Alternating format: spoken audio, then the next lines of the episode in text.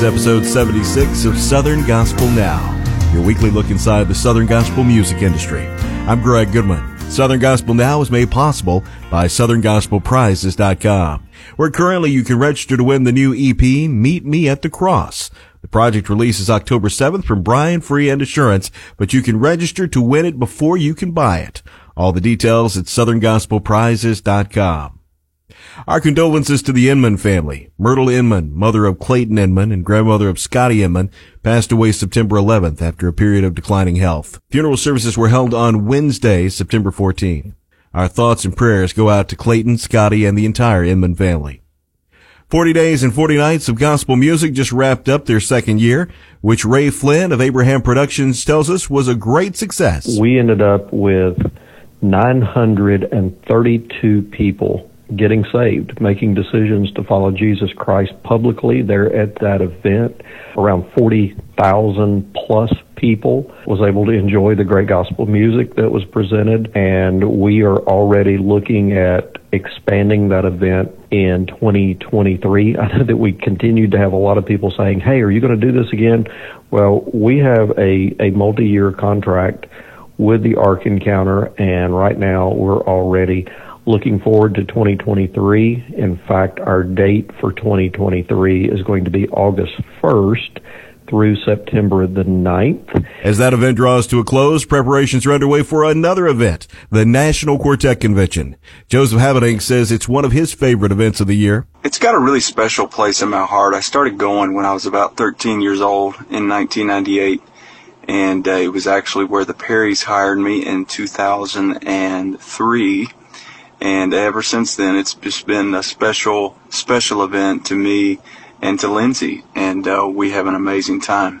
This year, I'll be performing on Tuesday and Friday night. I've also uh, got a few showcases that I'll be taking a part in. The Songwriter Showcase, which I believe is on Thursday, and then I'll, of course I'll be at the Fan Awards on Friday. So we are so so looking forward to NQC 2022. Jim and Melissa Brady have an interesting NQC story from when they were traveling as part of the Schulers. Pretty much the biggest thing that ever happened at our booth was when George Younce came into our booth, and when Jim he walked by, and Jim said, "Hey George, can I get my picture taken with you?" George walked into our booth. I snapped a picture of the two of them, and then immediately there was a line that just grew for the next hour or two. And George stood in our booth and gave autographs for the longest time. When he left, he said, Young man, I'll come back in about an hour and draw you another um, crowd. I bet that was something. If you're a longtime Southern Gospel fan, you've watched the Crabb family grow up. You might feel old yourself when I tell you the youngest member of the family turned 40 last week. I'm talking about Terah Crabb Penhollow. The Crabb family gathered for a surprise party for her several days before her birthday. The big 4-0. Hope it was a great one, Terah.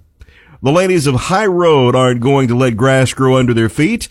Within the past month, they've completed a 12-day European tour as well as a 5-day Alaskan tour. They're setting their sights on Israel for next year. Sarah Davison gives us more details. We are so excited about going to Israel. I've never been personally, but I've heard from people that it's a life changing experience. It is a Bible study trip, so we are going to be going with Bible teachers that are fantastic at the old Israel history and the Hebrew history of the area, and I cannot wait to learn from them. We are going to be singing in places like the Garden of Gethsemane and Lazarus' tomb. It's just going to be amazing. The current hit for the Down East Boys is Ready to Leave. Ricky Carden says it's a song he has been familiar with for a long time. Ready to Leave is a song that I grew up with, and I think it was recorded for the first time back in 1972 or 73, and uh, a song that I remember my parents singing and, and just growing up hearing the song. Joel Hemphill of the Hemphills wrote that song and uh, such a prolific songwriter. Joel has written so many great songs over the years. Of course, the Down East Boys have given the song a great quartet presentation. The Guardians are another quartet that has seen lots of success over the past few years. Dean Hickman says it's all due to the team that has been assembled as the Guardians. You know, you get put people in great spots. You give them power. You uh, stand back. You don't. You don't need to really do anything. Just stand back and let them do it. So that was the same thing in my business. So then I thought, well, how are we going to do this? Well, it's very simple You just do the same thing you did in your business, except this business is better.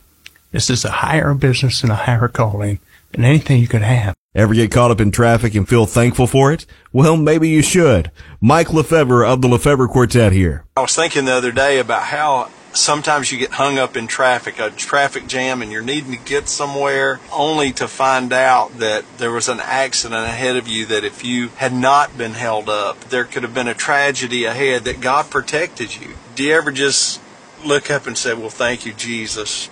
He rescues us, He rescued us from our sins, and all the praise goes to Him. The Lefebvre Quartet has been trading places back and forth at the top of the Singing News Power 50 chart. They're back at number one this week with All the Praise. That makes two weeks in total that the song has been at the top of the chart. Well, that's it for this week. If you missed episodes of Southern Gospel Now, you can go back and listen to them wherever you find podcasts or at southerngospelnow.com. Southern Gospel Now is made possible by southerngospelprizes.com. I'm Greg Goodman. Thanks for listening. Be sure to love your neighbor, and I'll see you back here next week for another edition of Southern Gospel Now.